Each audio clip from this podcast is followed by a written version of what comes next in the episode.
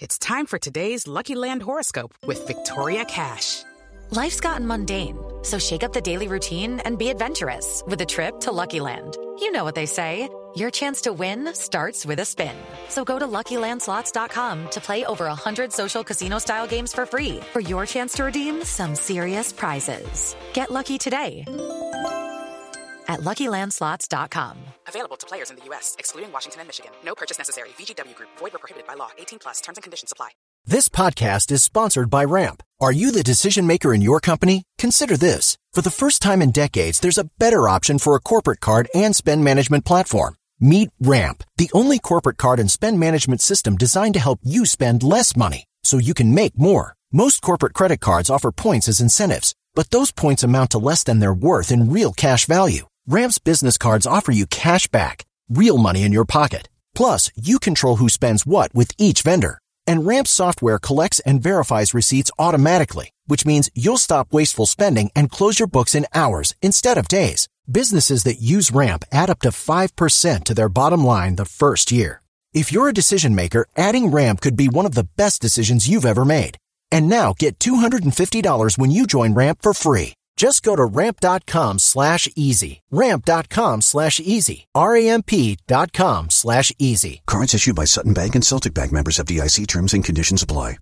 This is the Overtime Podcast Network. Welcome to a Turn on the Jets digital special presentation. My name is Scott Mason. You can follow me on Twitter at Play Like a Jet One. Today we got two really great guests. The first one is a legend. Thankfully, I was able to get a couple of minutes of his time just as he was getting ready to head out the door and fly out to Indianapolis for the scouting combine. But before that, I wanted to pick his brain a little bit on what he thinks the Jets should and will do in the 2019 offseason. And it's good because he'll give me a national perspective. We've been having mostly local reporters and local personalities on, people that are Jets fans or follow the Jets exclusively.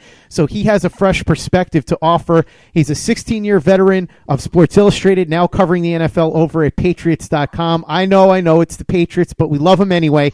Mr. Don Banks. Don, thanks so much for coming on, man. Thanks, Scott. I thought sure you'd lead with the fact that I contribute to the Athletics so that your Jets listeners didn't uh, tune out immediately, but I appreciate it. Uh, how you doing? Good to be back with you. Oh, it's great, man! This is the most exciting time of the year if you're a Jets fan. you know? I suppose. The, with the Patriots, it's different. You get excited around the Super Bowl. With the Jets, you get excited after the Super Bowl. So there's free agency, there's the draft, there's the new coach, the general manager sticking around. So let's start with all of that with the general manager and the coach. What do you think from the outside about Mike Maccagnan sticking around, and what do you think about the hiring of Adam Gase? You know, I was thinking about Gase today, and in in all reality, three years ago, he kind of was what the league is looking for now, right? I mean, he was kind of a version of the Sean McVay, the quarterback whisperer, comes out of the assistant coaching ranks with with a, a reputation for being able to work with quarterbacks, get the most out of quarterbacks, um, not only in Denver, but in Chicago. So it's funny. He has success his first year in Miami. It looks like all arrows pointed up. And then the last two years go sideways. It's, it's the Jay Cutler year, uh, which felt like treading water from, from the minute Tannehill went down in August. And, and then last year was the Tannehill comeback, and it, it just felt like that team went out and, and took the wrong approach in free agency, loaded up on a bunch of veterans that were 30 plus and, and, and really never came together on the field. So I'm trying to see the, the glass half full with Gase. And I think, you know what? People that were ready to give up on him, it's probably premature based on the last two years in Miami and some some extenuating circumstances. I don't think he did a great job to be honest, in Miami. I think he, I think he had that classic first uh, coach op- head coaching opportunity that went um, threw curveballs at him, and he did not get the bleeding stopped when he had to. So I, I am. I'm not down on the hire, and I'm not entirely high on the hire. I just feel like, you know what? He's he's probably closer to the guy that came in with fresh eyes and a fresh start and got the Dolphins, a pretty mediocre team, to ten and six and into the playoffs. Um, and let's be honest, Scott. rookie coaches for the Jets. This is one of my favorite stats. You can put them down; they're going to win nine or ten games. You, Todd Bowles went ten and six, and I know he missed the playoffs with that Week 17 loss at Buffalo. I was at that game uh, for Sports Illustrated. A bunch of Jets fans thought they were going to playoff clinch that day and party all night. Um, but you know, everybody, Rex Ryan, um, everybody that's been through there uh, has has won early. And I'm gonna I'm gonna quiz you. Do you know the last Jets first year coach who didn't have a winning season? At least a winning season? Of course, I know the answer to that. Rich Kotite.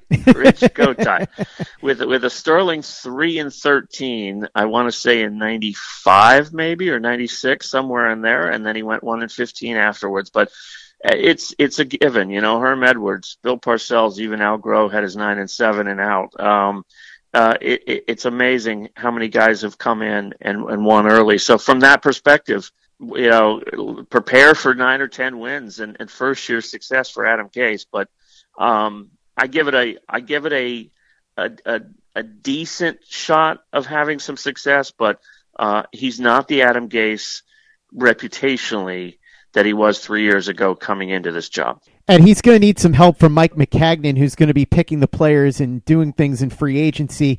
Things haven't gone so well for Maccagnan so far. You think that the Jets made a mistake keeping him, or do you think he can turn this thing around?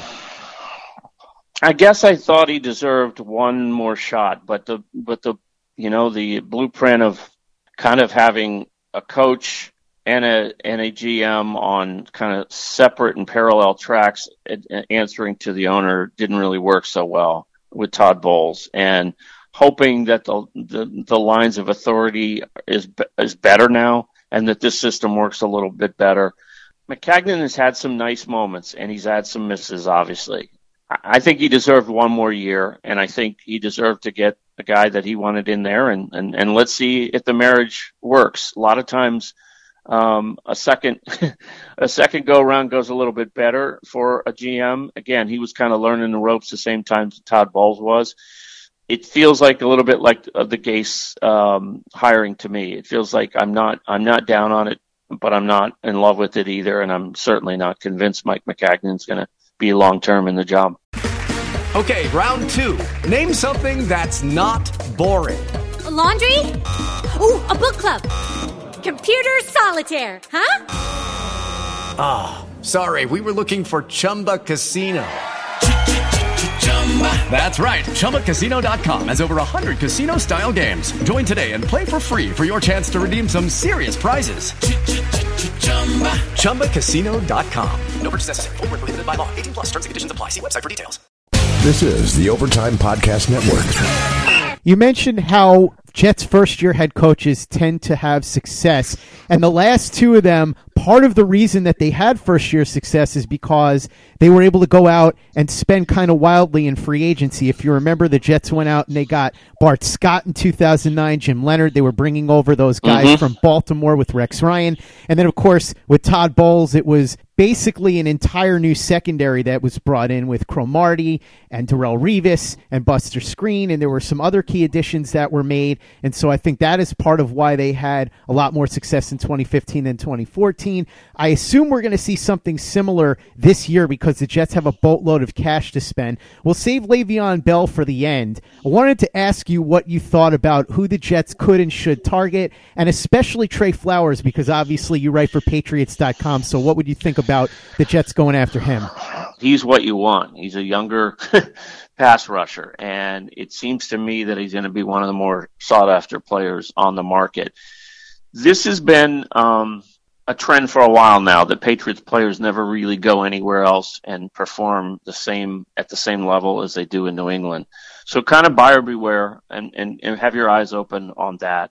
I, I want to talk first and foremost um, about Antonio Brown. I I would throw my body in front of Maccagnan if I'm a Jets fan and ask him not to go there. Um, I think it's, I think it's absolutely the wrong guy bringing in to a situation. You hope that it, it is starting fresh with a young quarterback who you definitely don't want to bring a lot of negativity around, and you want to have somebody that is not in his ear every time he's not getting the football to his liking.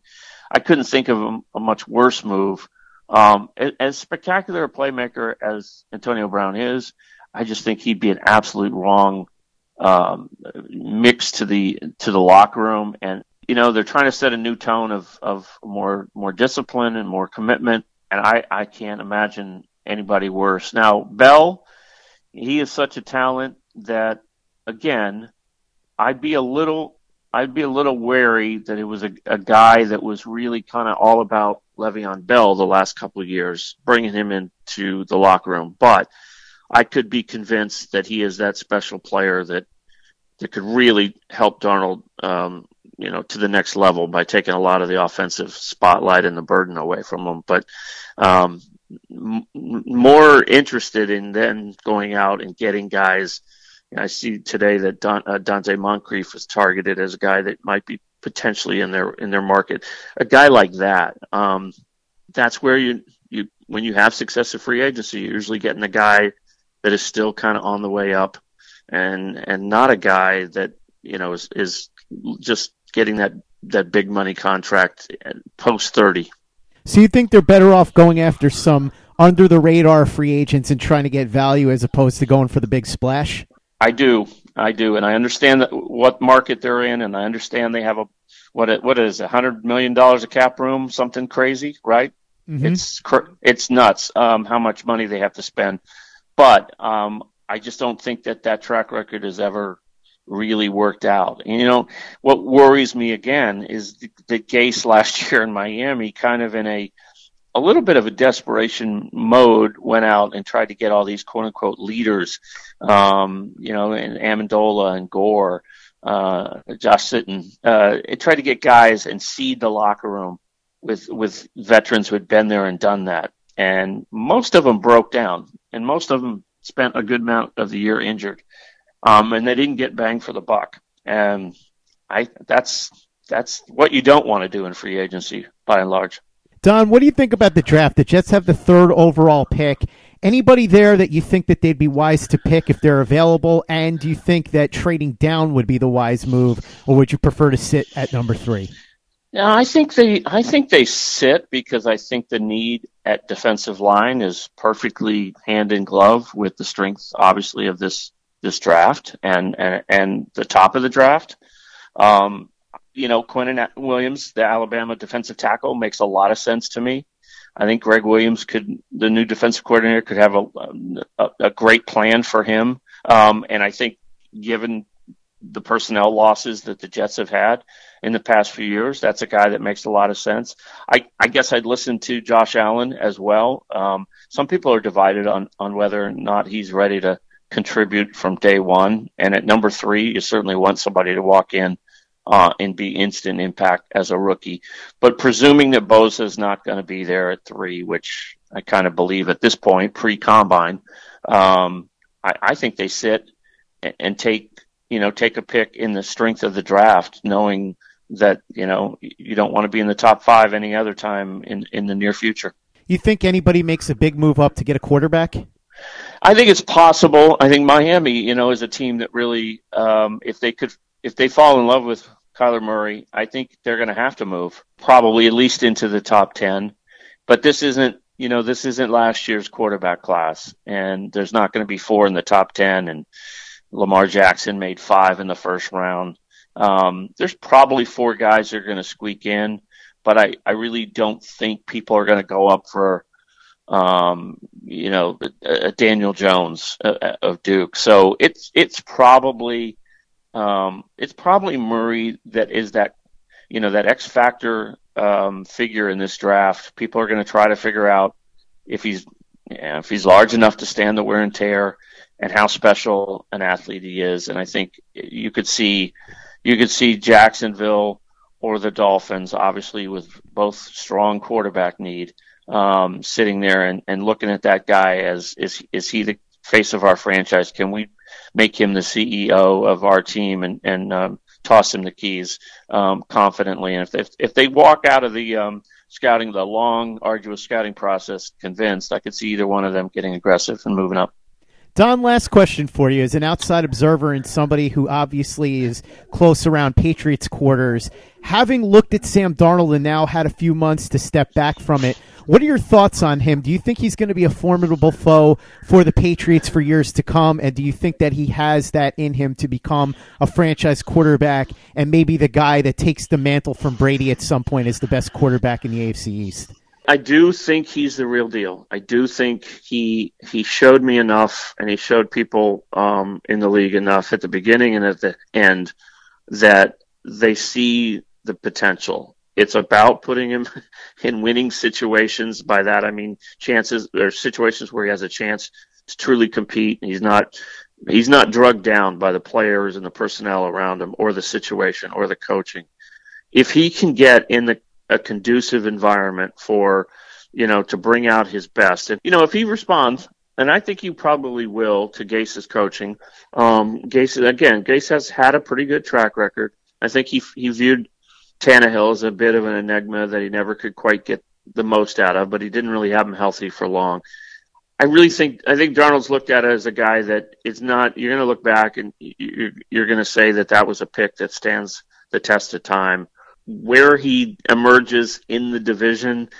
Let's see. Let's see. Let's see who Miami's next quarterback is. Let's see Josh Allen if he takes a step in Buffalo because he had flashes as green as he is. But I think most people feel pretty good about Darnold um, and know that unless he gets somebody that messes him up, he's going to be um, he's going to be a quarterback to have to deal with for quite a time quite a time in the AFC East. I always say when you think of national football writers, there's three names that automatically pop into your head, or at least they do for me. Albert Breer, Peter King, and the man who joined me today, Mr. Don Banks, a 16 year veteran of SI, now over at Patriots.com and The Athletic. Really glad that he was able to take a few minutes to join me. Don, thank you so much. Really appreciate it. For anybody that doesn't know where they can find your work, and I can't imagine who that would be at this point, why don't you go ahead and let them know? It's at Don Banks on Twitter, um, and I, I, try to throw my stuff out on Facebook.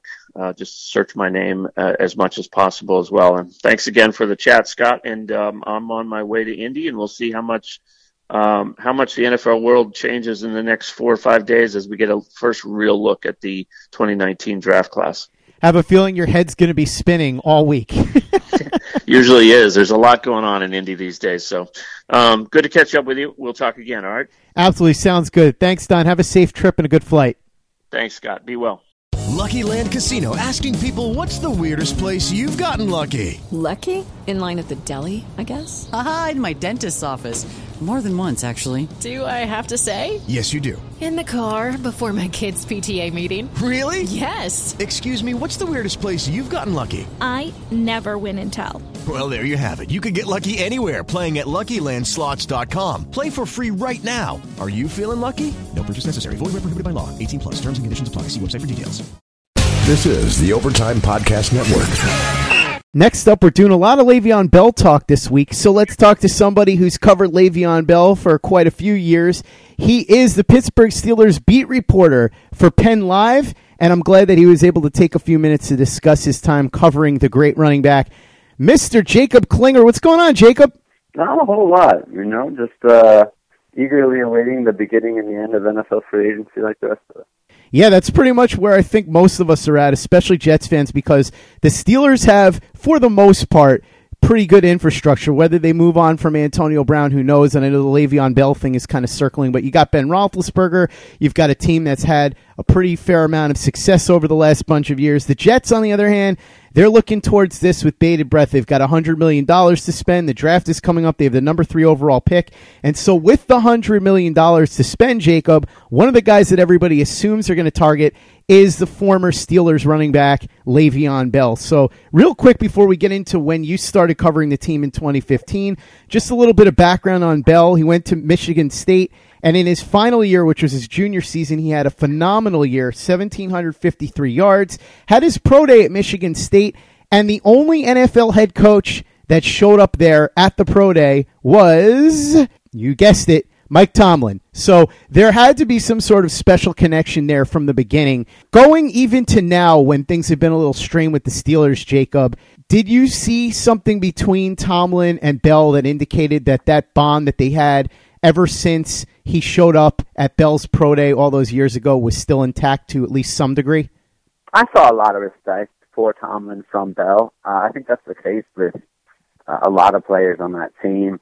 The the way Tomlin does things, he doesn't tend to elaborate on his relationships with players, and and there's only so much you can see. I know people uh, thought his like little sideline celebrations and handshakes and stuff were like epic, but uh, I mean, there's there's something to it, is what uh, I'm saying. But at some point, money talks, and and no amount of collegiate friendship can can change that. So yeah, yeah, they're they're, they're good, but um, I think I could say the same about Mike Tomlin and, and a lot of players who are not as good as Le'Veon Bell too. Bell was picked in the second round of the NFL draft in 2013, and the only running back picked ahead of him was Gio Bernard, who was picked 37th and went to the Cincinnati Bengals. 2013, he started out injured, and this would become a little bit of a trend. We will see some injuries pop up with Le'Veon Bell over the years. So he ended up not starting the season until the third game of the year, and that was at Wembley Stadium, where he had a pretty nice debut 57 yards on 16 carries and two rushing touchdowns. As the year wore on, Redman ends up getting cut. Bell ends up picking his performance up more and more and more to the point where he breaks Franco Harris's rookie record for total yards from scrimmage with 1,259 yards. Now, Jacob, I know you weren't covering the team at the time, but that's pretty damn impressive for a rookie, isn't it? Yeah, it's always funny what happens with rookies. You know, like they either they either do a little something or, or quite a bit of something, and it gets people very excited about you know the rest of their career, or they sort of just kind of ease into it, and you know, in the absence of of some incredible playmaking or statistical output, people tend to decide that well they they must be a bust or they weren't quite worth it. Uh, when you know if you look back at you know the history of not just not just the Steelers but the NFL, there's a lot of guys who had you know quiet rookie seasons and, and went on to have Hall of Fame careers. But no, I mean the the hype around Bell has been real to the extent that it's existed. Uh, you know, pretty much since since he got out there and, and started doing the things. So a very curious career. I really I would I I would write that book could be an interesting book to write someday. That book is still to be written though because we are not at the end. At least we assume we're not at the end of the Le'Veon Bell story. But in the second year of his career, this is right before you came in to cover the team. He had a phenomenal year. He went from rookie to all pro in his second year. His yards per carry was 4.7, which is absolutely phenomenal. And he had multiple games where he had over 200 yards of all purpose. And this is where we really started to see Le'Veon Bell turn into that incredible dual threat that we know about. Multiple 100 yard rushing performances, multiple 200 yard all purpose games. Now he's becoming an elite player. So let's talk about this a little bit, Jacob. He's known now for being a dual threat and being arguably the best one in the entire league. Talk to me a little bit about what you've seen from that aspect with Le'Veon Bell since you've been covering the team. I mean, this is this is the point in his career where if you're the uh, if you're the Rams with Todd Gurley, you start to about a contract extension, right? And and and the conversation that you and I are, are having wouldn't make sense for us to be having had that been the case.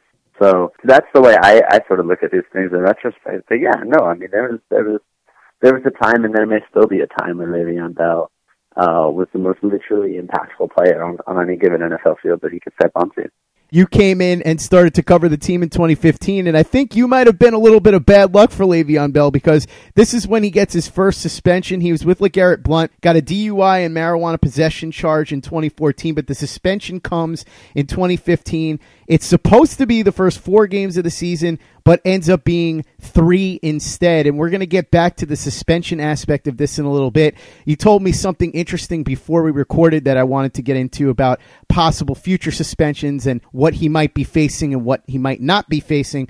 But he comes in week three. He has another fantastic year. Again, getting to the point where he's at an all pro level. He was ranked 41st by his fellow players on the NFL's top 100. But the downside here is that on November 1st, 2015, Bell suffers a season ending torn MCL during the second quarter against the Bengals after taking a tackle from Vontaze Burfict. So let's talk about this a little bit first. Vontaze Burfict, memory serves, this was a bit of a dirty hit, right?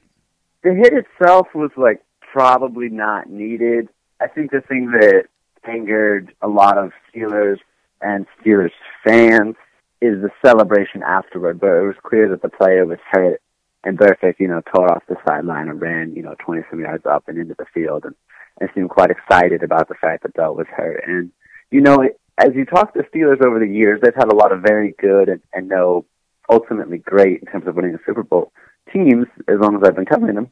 A lot of them will look back and say that 2015 team uh, was probably their best and their best chance at, at winning a Super Bowl.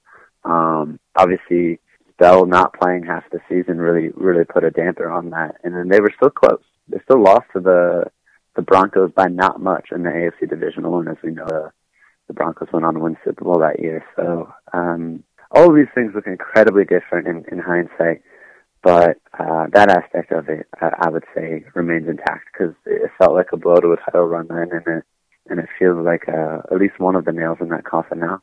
Jacob, one thing I neglected to mention was that at the end of the 2014 season, going into the playoffs, Bell got hurt again and ended up missing the playoff game. The team had to sign Ben Tate to come in and replace him. So now this is the right. third straight year where he's dealing with an injury. This is the most serious one, but remember, his rookie year, he missed the first three games because of injury. His second year, he ends up missing the playoff game because of an injury. Then this year, 2015, he ends up missing a significant portion of the season because of a major injury. So at this point, are people starting to wonder a little bit about his durability?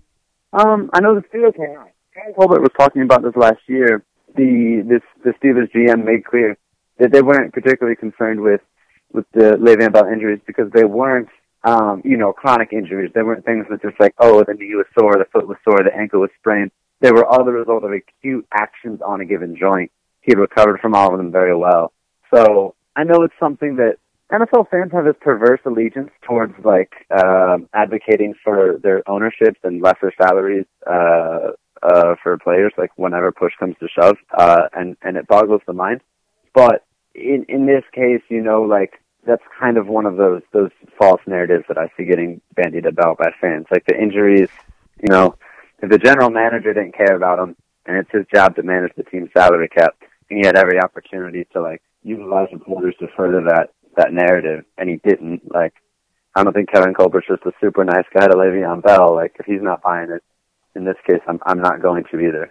This is the Overtime Podcast Network. We've seen a pattern here with the injuries, but we've also started to see a pattern with suspensions because for the second straight year, Bell starts the season suspended. This time, it turns out that it's because he missed numerous random drug tests the previous December. He gets suspended for four games, but it gets reduced to three on appeal. So, two parts to this question. The first thing is at this point, are people starting to worry a little bit about him being a big problem off the field? Because one suspension, okay, fine. Two of them, now we're starting to get into some shady territory. And the other part of this is you had mentioned to me off of the phone that it's your understanding that if something were to happen to Bell again, he wouldn't jump into that next tier where he'd end up having to miss a season or something like that. So if you're a Jets fan and you're somebody who's worried about possible suspension or escalation of it, that is something that would be a big sigh of relief, obviously, if the Jets were to sign him and he wasn't basically facing the possibility of some major suspension for something like this. So tell me a little bit about what the thoughts were at the time with the suspension after the second one, and then talk to me a little bit about what you were explaining with future possible suspensions. Right. So yes. Uh, well, first things first. Uh, it was my understanding that he he just happened to miss a test in December. And the way the NFL um, substance abuse uh, program works, once you're in it, uh, a missed test is treated as a failed test, um, and, and you can sort of finagle some of those things in in, uh, in arbitration. But um, so I, I don't think he missed multiple tests in in that instance. Uh, though to get to that point, obviously you have to have like multiple violations. But in December itself, I think he just missed the one, and at that point he was um, he was he was rehabbing. So yeah.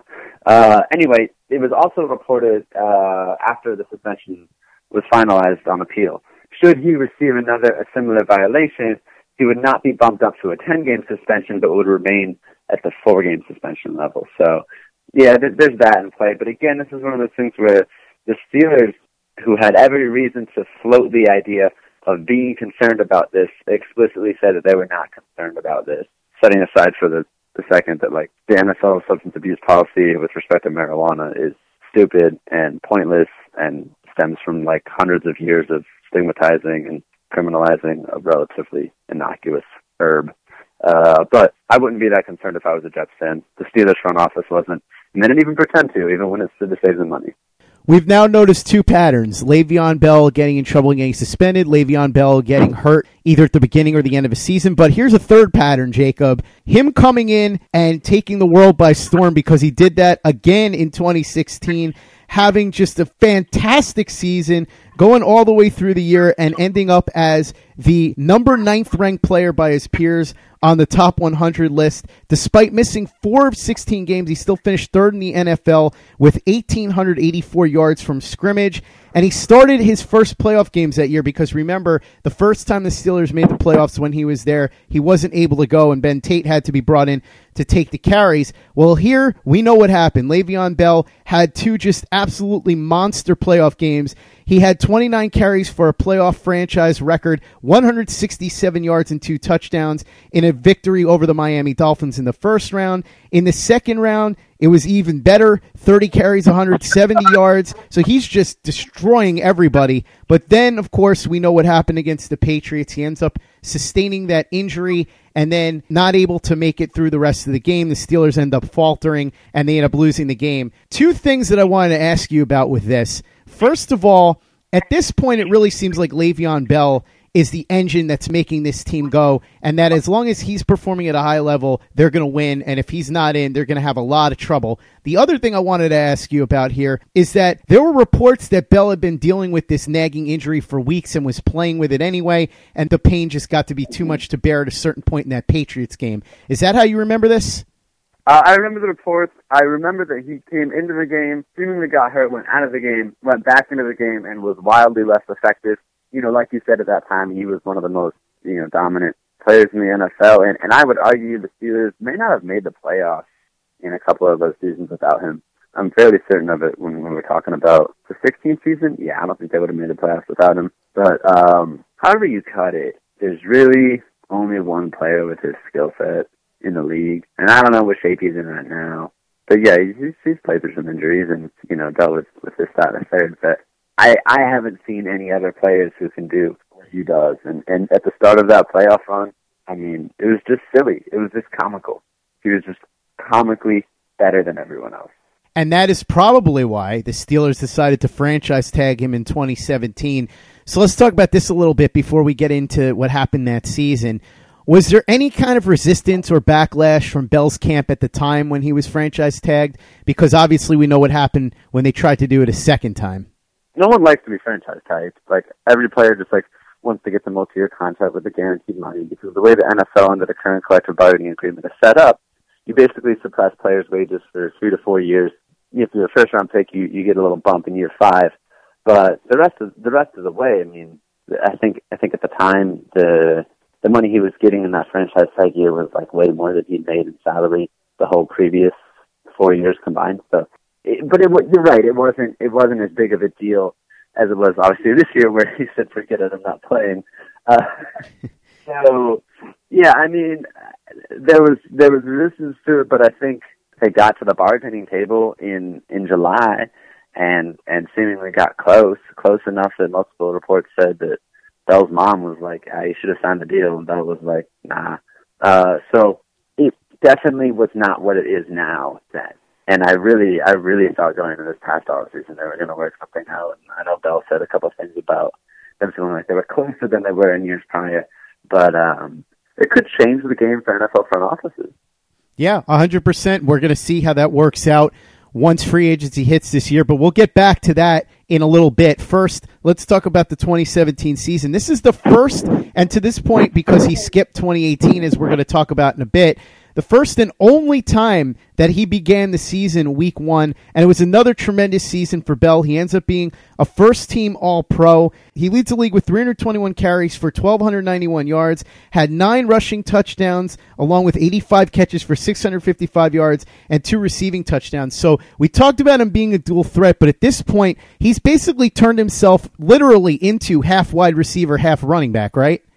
Yeah, absolutely. You know, it was it was kind of one of those like very like media salient points of contention that it got circled around. But 2016, the Steelers' second leading receiver, who was actually a receiver, like played that position, was Eli Rogers, and a guy they had previously gotten undrafted in, in 2015 and then sat out the year on IR.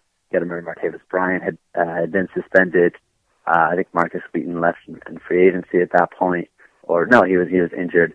He was he effectively was their number two receiver. So when he was saying, "Pay me like a number two receiver," they were playing him like a number two receiver, and he was doing a very good job of it.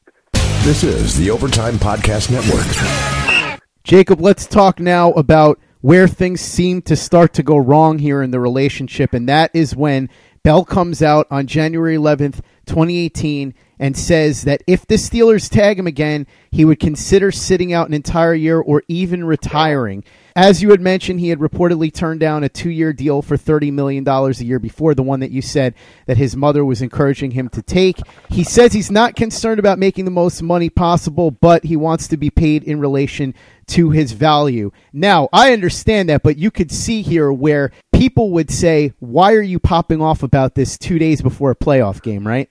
Yeah, I mean, I, I was surprised by it, even just like, you know, there's this very funny thing that like NFL reporters or NFL media or adjacent types do sometimes where it's like, we suddenly flip the script and decide that we should be PR advisors to people, but really we should just ask them questions and report what they say and put them in context and get on with their lives and talk about wives and kids and dogs and succulents and whatever. Uh, but yeah, that one that one surprised me. Um, that one was was pretty pretty strange. Um, but yeah, to be clear, I don't remember there being a two for thirty deal. I I remember something about like three for forty some, and then someone not being guaranteed beyond that. But in in any case, yeah, he would have. I think it was that he would get thirty guaranteed in the first two years. Um, but yeah, that was that was the first sign that like, hmm, this is going to be a little different. I will still say, going into the off season, I was just like, ah, we'll figure it out. They got close, and remember, he went on. Uh, he said, I want to say at the pro, yeah at the Pro Bowl because remember Mike Tomlin was the Pro Bowl coach that year, and he said that uh, he felt like they were already way closer than they were the previous season.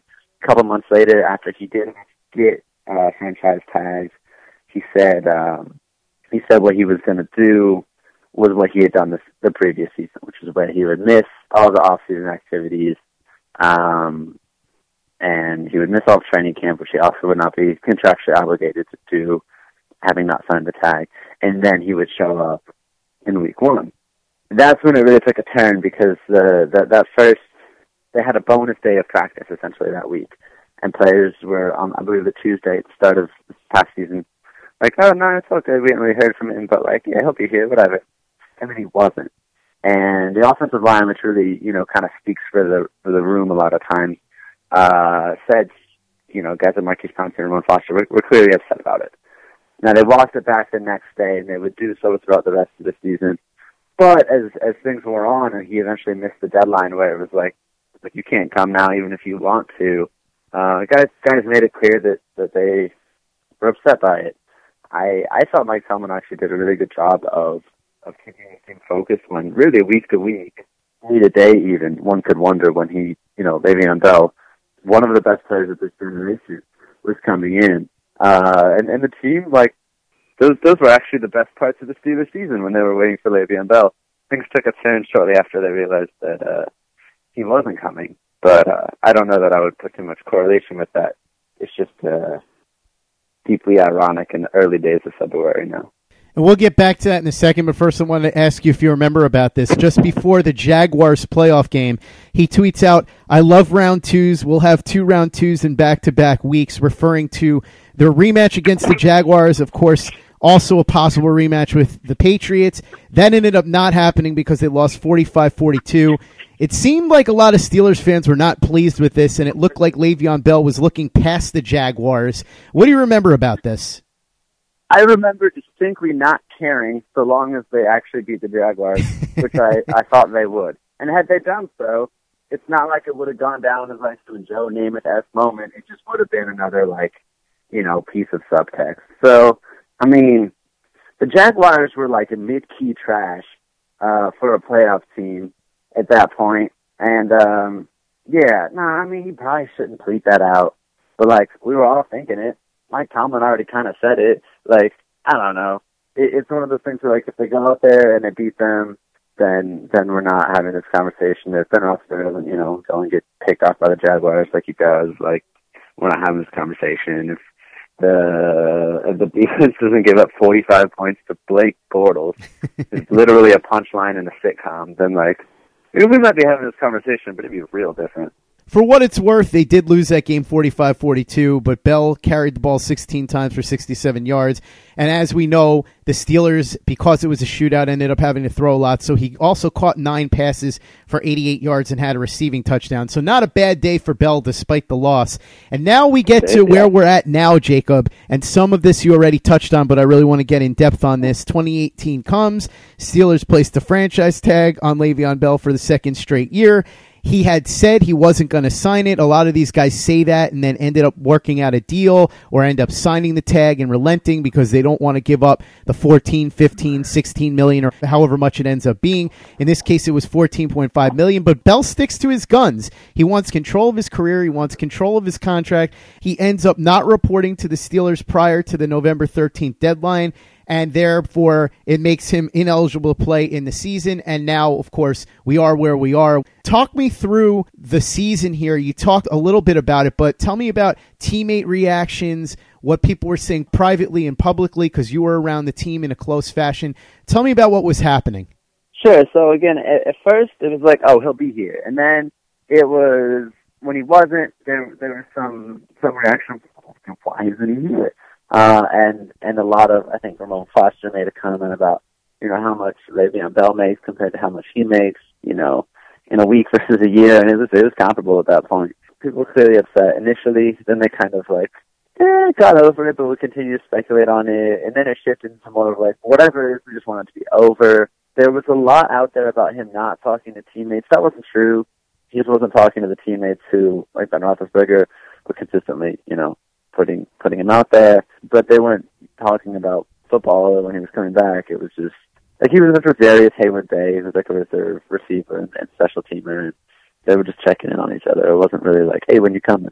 Because uh, I guess that wasn't a concern. But yeah, by by the end of it, you know, players were just like, all right, well, we're gonna do it without him. We're gonna do it without him. So even at that point, though, guys like Maurkice Pouncey, who's you know been in the league and has some perspective on these things, were just like, no, we love Le'Veon. Like we want him to get paid. Um, yeah, we'd love to be playing with him too. But guys, guys do at least kind of see it for for what it is in terms of a you know a player leverage perspective, and that is the most fascinating aspect of this to me. That is like the most like story you know engaging thing for me as a reporter is like, huh, I do wonder how this will change the calculations of, of NFL front offices around the league. Because, you know, what players say is one thing. Ultimately, these guys are pros, and it's, and it's pretty, it, it's a cold business, and they do understand that. They go out there and they don't necessarily like each other, but they play football together, and it's nice.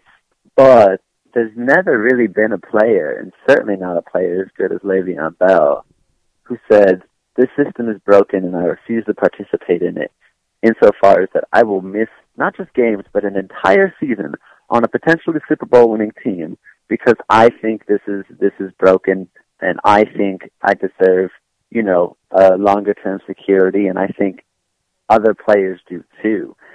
He he made uh, a lot of comments about trying to sort of reset the market for running backs in general and and change the game for for special players financially. I think what happened at the end of it is his agent didn't quite understand that he didn't need to show up to get into the next year of the franchise tag. So they frankly could have just said from from the jump, like, well, we're not playing this year, and then and then killed a lot of the uh, frankly, you know, media narrative around it. Given that the Steelers don't negotiate multi-year contracts or, or contract extensions during the season, they don't sign them anyway, um, there wasn't really anything else that was going to happen at that point. But the idea of, of transforming the the market for players is deeply fascinating to me. You could make the case that he already had some effect on it in, in the deal that Todd Gurley got, sort of while this whole story was brewing. But I mean, the next time there is a Le'Veon Bell, I, I bet he gets paid more and sooner than, than Le'Veon Bell has it did. Le'Veon Bell now going to be an unrestricted free agent. If you were the Jets, would you try to sign Le'Veon Bell? And what kind of contract would you be willing to offer him? Would you be willing to offer him pretty much whatever it would take?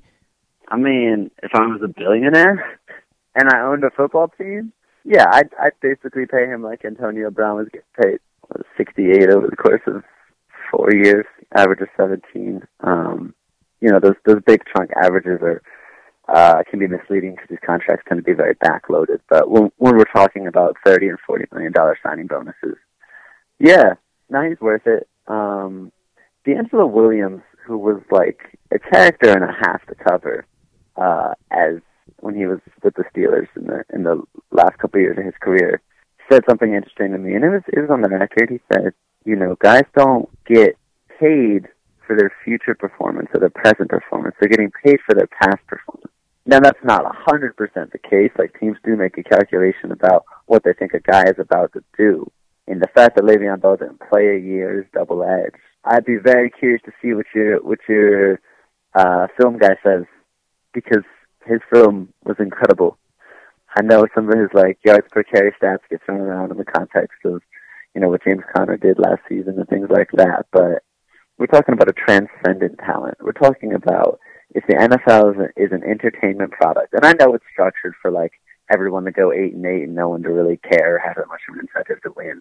But like, if I'm trying to put on a show, if I have a billions of dollars and like hardly a care in the world, and I'm just going to be watching this game for my suite anyway, yeah, I'll throw an extra few million a year Le'Veon Bell's way so I get to watch arguably the most electrifying player since Barry Sanders, like do whatever it is he, he does and I'll deal with his Instagram posts and I'll subsidize his marijuana habit if he has one in the off season. Like, well, I care. He's amazing. We're going to find out if the Jets or some other team agrees with you and is willing to give him a huge contract, a Todd Gurley contract. It's going to be a fascinating free agency. And for the second year in a row, we have a player headlining it that nobody ever expected to reach free agency. Of course, Kirk Cousins last year, and this year, Le'Veon Bell. Jacob Klinger, who's a beat writer for Penn Live, covering the Pittsburgh Steelers. Thank you so much for coming on. Really appreciate it. I hope we no, can talk again no, soon. Got, no, no, no, no, no, no. I have a question for you. Okay. Now, now that we've gotten to this point, which NFL principal owner do you think is most likely to smoke weed with his players? That's a great question. Wow, I never thought of that. Hmm. Not me either. I'm truly, I'm truly struck by it. Let me see. Who would be? I would think it would be one of the younger owners. Can we count the younger Khan from the Jaguars, the one who just invested in the wrestling company? Because his father's uh, the principal owner. But if we're counting him because he's one of the owners, then he's my right. pick. He's your pick. Yeah, um, that's that's a good one. Oh, isn't the isn't the Seahawks owner like one of those like tech bro guys? Yeah, like, I could see that. Paul Allen, yeah, I could see yeah, that one too. Like it'd be it'd be really weird to smoke with him, but like he'd do it, you know. Let's see, not not Art Rooney the second. I don't think. probably probably none of the Mara family at the Giants. I would think Woody Johnson would probably not be one of the people on the no, list either. He might be one of those. He might be one of those like old guys who just you know never gave it up. But it's true. It's possible. Dan Snyder, no way. Oh my God, can you? Wow, that would be terrible. Can you imagine? Oh, he might want to start smoking weed. He might make better decisions. yeah, yeah. I'm gonna ask all of my friends about this. You know what? The next time you come on, this will be the first topic that we address because we'll have more time to think about it and we can do a whole thing on it. It'll be fun to delve into it. We Perhaps bracket. Yeah, we should. We should do like a March Madness bracket and everything.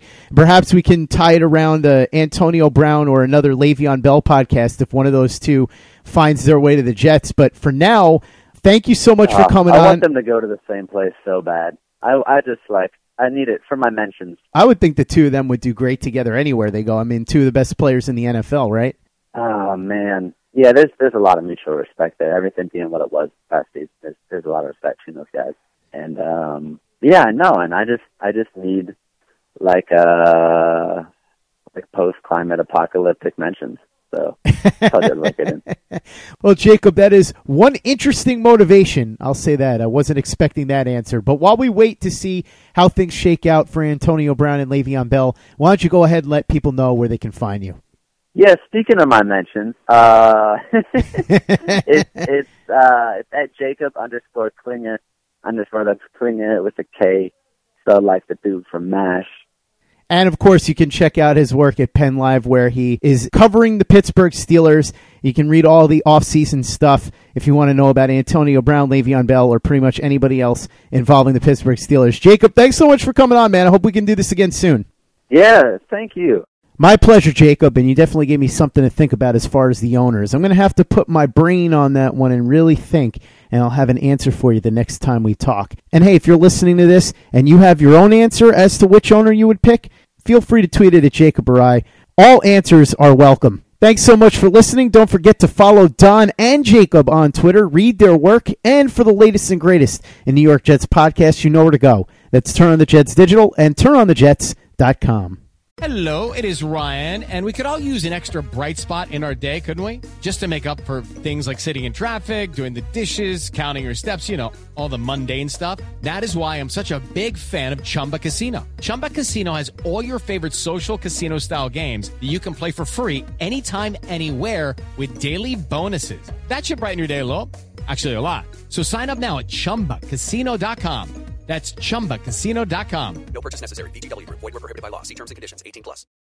Lucky Land Casino asking people what's the weirdest place you've gotten lucky? Lucky? In line at the deli, I guess? Aha, in my dentist's office.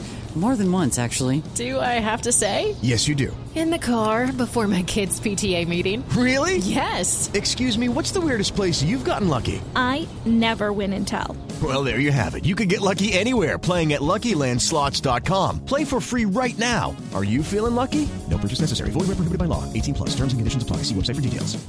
Hello, it is Ryan, and I was on a flight the other day playing one of my favorite social spin slot games on ChumbaCasino.com. I looked over the person sitting next to me, and you know what they were doing? They were also playing Chumba Casino. Coincidence? I think not. Everybody's loving having fun with it. Chumba Casino is home to hundreds of casino-style games that you can play for free anytime, anywhere even at 30,000 feet. So sign up now at ChumbaCasino.com to claim your free welcome bonus. That's ChumbaCasino.com and live the Chumba life. No purchase necessary. VGW Group. Void were prohibited by law. See terms and conditions. 18 plus. Step into the world of power, loyalty, and luck. I'm gonna make him an offer he can't refuse. With family, cannolis, and spins mean everything. Now, you wanna get mixed up in the family business. Introducing The Godfather at ChumbaCasino.com. Test your luck in the shadowy world of The Godfather slot. Someday, I will call upon you to do a service for me. Play The Godfather now at ChumbaCasino.com. Welcome to the family. No purchase necessary. VGW Group. Void were prohibited by law. 18 plus. Terms and conditions apply. It's time for today's Lucky Land horoscope with Victoria Cash. Life's gotten mundane, so shake up the daily routine and be adventurous with a trip to Lucky Land. You know what they say. Your chance to win starts with a spin. So go to LuckyLandSlots.com to play over 100 social casino-style games for free for your chance to redeem some serious prizes. Get lucky today at LuckyLandSlots.com. Available to players in the U.S., excluding Washington and Michigan. No purchase necessary. VGW Group. Void were prohibited by law. 18 plus. Terms and conditions apply.